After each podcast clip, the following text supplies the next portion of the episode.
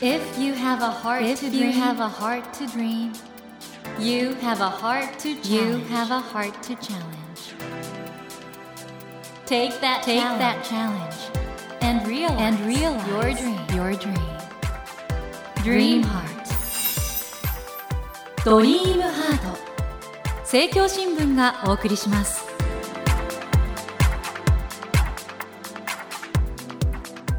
皆さん こんばんは茂木健一郎です。東京 FM のスタジオから全国38局ネットでお送りしていますドリームハート。この番組は日本そして世界で活躍されている方々をゲストにお迎えしてその方の挑戦にそして夢に迫っていきます。さあ今夜も戦場カメラマンの渡辺陽一さんをお迎えしています。こんばんは。こんばんは。戦場カメラマンの渡辺陽一です。よろしくお願いいたします。今日は渡辺陽一さんの本当に魅力的な人間像に迫っていきたいと思うんですが、もう渡辺さんといえばこのトレードマークのグレーのベレー帽？はい。これは何なんですか？はい。僕がいつもかぶっているこのベレー帽実はもう今から25年ぐらい前、うん。僕のふるさとである静岡県富士市田子の浦という港町にある僕の実家で、僕の妹が、お兄ちゃんもうベレー帽かぶらないからあげる。え？ちょっと待って。え？はい、妹のお風呂だったんですか？そうなんです。妹が被らないからお兄ちゃんもあげるということでもらったんです。当時妹からもらったこのベレー帽もっと大きくて ふわふわしていたんです。それ同じベレー帽なんですか？はい。え？ちょっと待って。大きくふわふわしていたんです、はいはい、でもそこからずっと洗濯機で洗っていくとどんどん縮んできて 頭の形になってしまったんですね。ちょっと待って。はい。えあの女子がかぶってるベレー帽、はい、あのふわふわした大きいベレー帽、うんうん、あれ洗っていくとこうなるんです。頭にフィットした状態に縮んだんですね、えー、ただこれ以上縮まなくなりました。これ以上縮まなくなってきたのでおそらくあのフェルト生地のベレー帽洗いに洗っていくと頭の形まで縮んだらこれ以上小さくならなくなってきたのが現状です。ちょっと面白すぎて僕全くそこまで面白いとは思わなかったんで、はい、なんで妹さんその時くれる気になったんですかね？なんかベレー帽をずっとかぶってたんですけど帽子かぶるのやめたみたいですね 多分髪をいろいろ伸ばしたり髪のファッションにシフトしたんだと思います。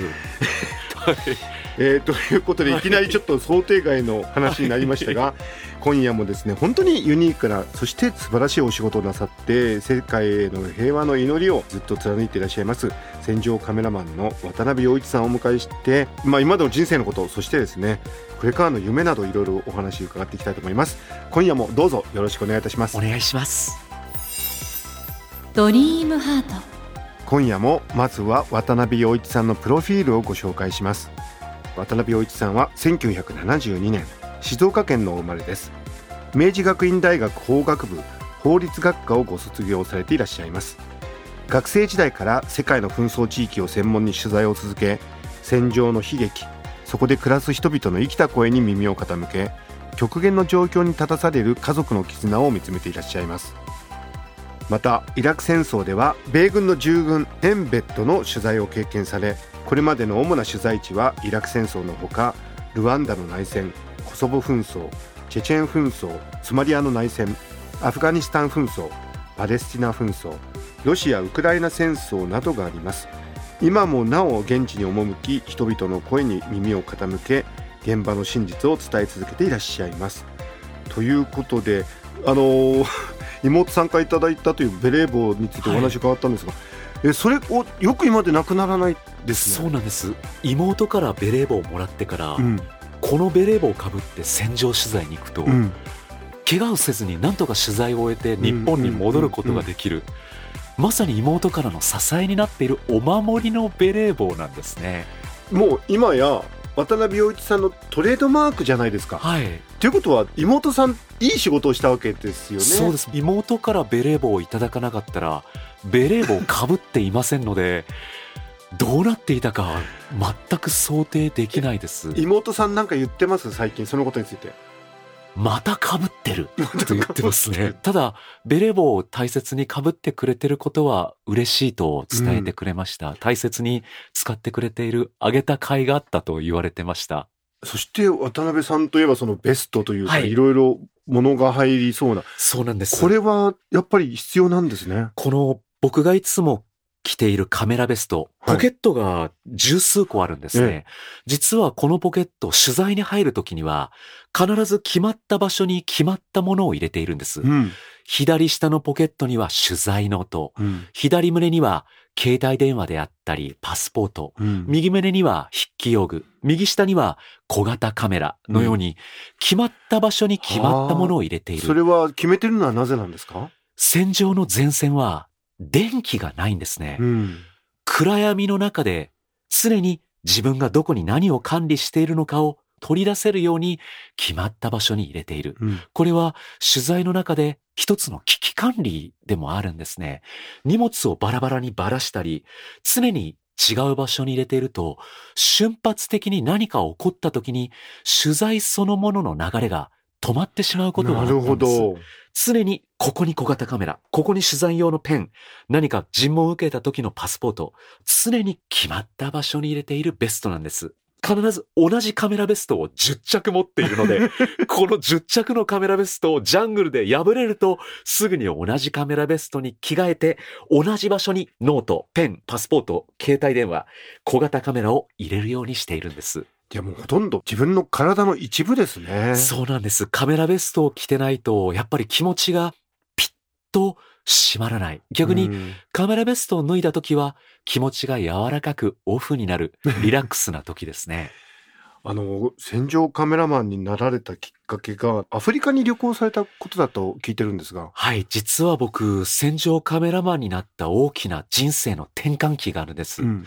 それはアフリカ中央部のジャングルに暮らしている狩猟民族の方。名前はムブティー族、ムブティー族と言われてはいるんですけれども、うんこの狩猟民族の方を学校の授業の中で先生がアフリカのジャングルでムブティ族の方々のお話をしてくれた。あまりにも衝撃で、本当にムブティ族の方々がいらっしゃるのであれば、直接お会いをしてお話を伺ってみたい。うんすぐにアルバイトで貯めてあったお金で格安航空券を購入してバックパッカーでそのジャングルでムブティ族の方に会いに行ったんです。うん。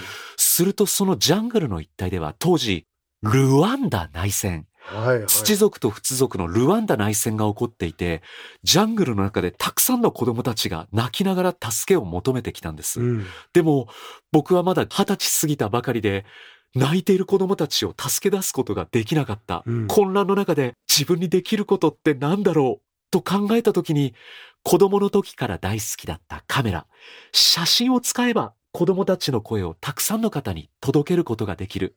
そんな写真を戦場で撮る仕事って何だろう考えた時に広がってきたのが戦場カメラマン。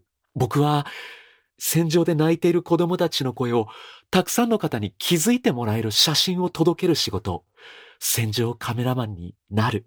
これが約31年前、戦場カメラマンの入り口でした。そのルワンダの出会いがなかったら、僕は戦場カメラマンになってなかったと思います。本当に運命的な出会いだと思うんですが、はい。渡辺さん、子供のことを本当にいつも大切にして、戦場でも子供の姿を写真に収めてますよね。はい。渡辺さんにとって子供たち、どういう存在なんですか？その国が持っている希望の光。うん。子供たち、その思い、メッセージ、存在、これほど元気と希望を与えてくれる力、存在というものはないと、どの国に行っても感じます。日本ももちろんそうですね。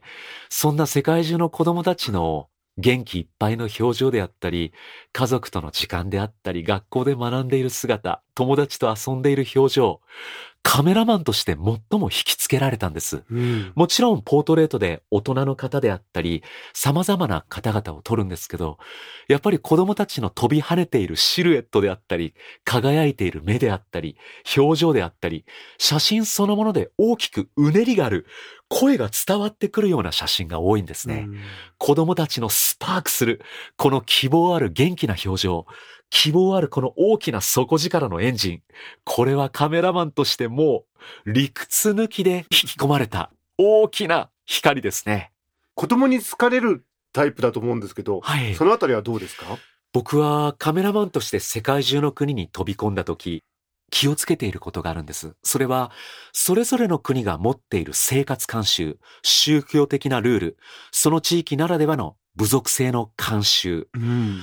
日本だからこうしている、日本ではこうした決まりがあるからこうする、というものを決してそこには持ち込まず、その地域ならではの生活慣習にお邪魔させていただいて、まさにリスペクト、その地域の慣習に寄り添わせていただき、暮らしの中からその地域のやり方にしっかりと強制させていただく、土足で踏み込まない、どの地域でもそのルールに沿って生活をさせていただいている。その中では挨拶をして僕は日本から必ず子供たちと仲良くなるために持っていくものがあるんです。うん。それは一枚の家族写真。も必ず世界中飛び回る時に持っていくんです。そして初めてお邪魔した村の中で子供たちがみんな集まってきた時に僕はポケットから僕の家族写真を出すんです。すると村長さんはもちろん子供たちが何々写真を見た時どうしてみんな床に座っているの？この畳って何？これ何食べてるの？これ着ているもの何？後ろに置いてあるこの置物これ何？と写真からすごくみんな一気に教えて教えて仲良くなる。一気に子供たちの表情が明るくなって、どの国の方々もみんな家族を大切にされているので、この家族写真から大きなつながりとなって、一気に仲良くなっていく。壁がなくなっていく。この家族写真の力というのは、未だに支えられていますね。素晴らしいなあ渡辺さんのそのベレー帽もはい。カメラマンベストも全て歴史があるんですね。そうなんです。31年間の戦場カメラマン生活の中で、僕にとって必要なものであり、大切に支えられてきたものであり、それによって取材が成立したり、世界中の子供たちとつながったものであったり、すべて僕にとってのもう、命に重なる僕のライフライン。2024年も全く変わらないこのファッションで一日一日暮らしていきます。茂木健一郎が東京 FM のスタジオから全国放送でお送りしていますドリームハート。今夜も戦場カメラマンの渡辺陽一さんをお迎えしてお話を伺っています。ドリームハート晴れそしてミサイルという本当に素晴らしい本を今回出されてこれ皆さんに読んでいただきたいんですけど先週ね平和のためには世界を知らなくちゃいけないその入り口がこの渡辺さんの本になればいいなと思うんですけどはい。一方で渡辺さんあのすごく大事なことをおっしゃっていてはい。戦場カメラマンとして活躍されていらっしゃいますがいつかその戦場カメラマンという職業がこの世からなくなればいいと一方では願われてるんですよね。そうです。僕は夢があるんです。うんその夢というのは、世界中から戦争、紛争というものがなくなって、もう戦場カメラマンという仕事はいらないとなった時、僕は学校カメラマンになることが夢なんです。これまで足を向けてきた世界中の学校に、平和になった学校に再び足を向けて、うんその学校の中で授業風景であったり、校庭で遊んでいる姿、地域の方々との交流、戦争がなくなって子供たちの表情を捉える学校カメラマンになること。うんこれが僕の夢です。はあねえなればいいと思うんですけど昨年振り返るとはい。もう本当にいろいろ戦争紛争があってたくさんの現場に行かれてきた渡辺さんからご覧になってなんで人間は戦争をやめられないと思われますか、様々な理由あるんですけれども、うん。戦争が起こる根っこにある一つの理由。うん。それは貧困です。うん物がなくなる。限られたものがなくなり暮らすことができなくなる。その限られたものを手にしたものが生きるためにそれ以外の方々の命を遮断してしまう。世界中で起こっている大きな衝突。その根っこにあるのは貧困という一つの入り口が地球規模で国境や民族問わず土台にあると感じています。もう一つ最前線の状況をカメラマンとして見てきて感じたこと。うん戦争の報復の連鎖がつながる理由。それは家族を守るために命を奪っている。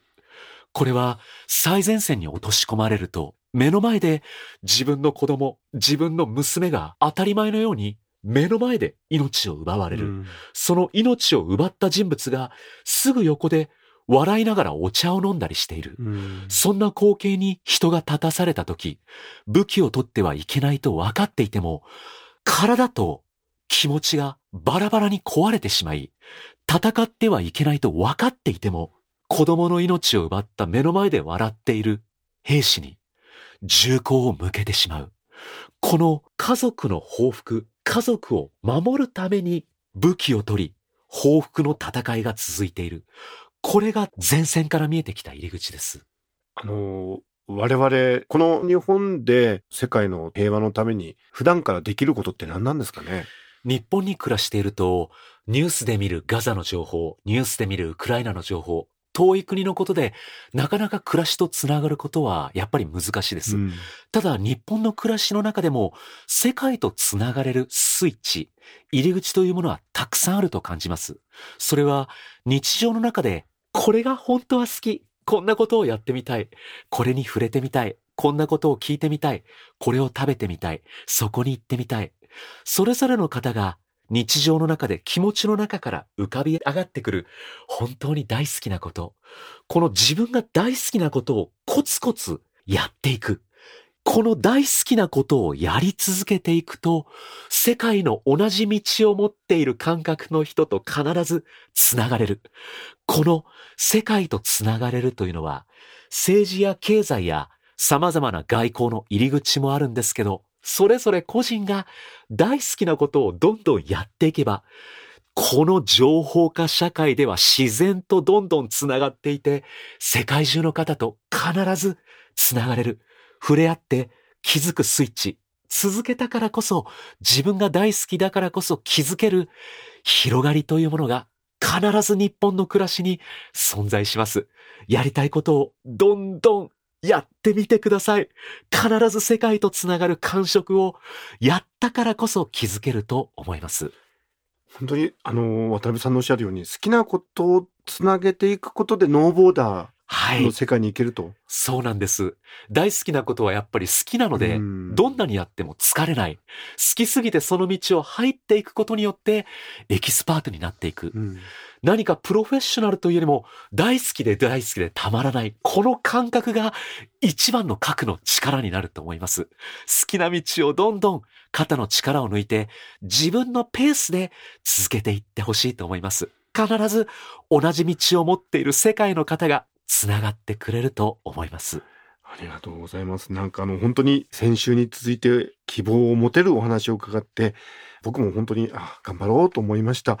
あの渡辺さんあのこの番組のテーマは実は夢挑戦なんですが、はい。戦場カメラマンという職業がなくなってね、学校カメラマンになるという夢は先ほど伺ったんですけども、はい。どうでしょうこの2024年を迎えて今後の渡辺陽一さんの夢挑戦どんなことになりますでしょうか？はい。戦場カメラマンとして学校カメラマンという大きな夢はずっと抱いてきた夢です。うんただ、僕自身この世界情勢がうねっていく中で、やはり一つだけでも戦争を止めるためにできることをカメラマンとして動いていきたい。その入り口となるのはやっぱり僕はカメラマンなので、写真の力を2024年、たくさんの方にカメラマンとして戦場カメラマンの写真を届けていきます。うんこれは文章や言葉、いろいろなメディアのクロスのやり方はあります。でも今年は写真をたくさんの方に届けます。これが2024年の夢です。あありがとうございます。これからも渡辺陽一さんのご活動注目していきたいと思います。その妹さんからね、はいもらったベレー帽ベレー帽をかぶって、これからも気をつけて各地飛び回ってくださいね。はい。この妹からのお守りのベレー帽に守られながら世界を飛び回っていきます。ありがとうございます。渡辺さんはですね、現在ディスカバー21より新刊晴れそしてミサイルを発売されていらっしゃいます。今夜はですね、こちらのご著書に渡辺陽一さんの直筆サインを入れて3名の方にプレゼントいたします。ご希望の方はこの後番組のエンディングで応募方法をご案内いたしますので、もう少しお待ちくださいね。森健一郎が東京 FM のスタジオから全国放送でお送りしていますドリームハート今夜も戦場カメラマンの渡辺陽一さんをお迎えしました、えー渡辺さん2週続けて素晴らしいお話ありがとうございましたこちらこそありがとうございました Never let go of that dream. Never forget Never that heart to challenge. heart to challenge. Dream heart. 茂木健一郎が東京 FM のスタジオから全国38局ネットでお送りしてきましたドリームハート今夜も戦場カメラマンの渡辺陽一さんをお迎えしましたいかがでしたでしょうか？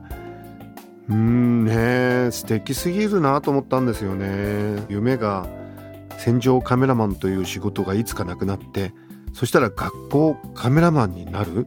で学校でね子供たちが遊んだり勉強したりしてる様子を撮りたいんだっていう。素晴らしいですよね。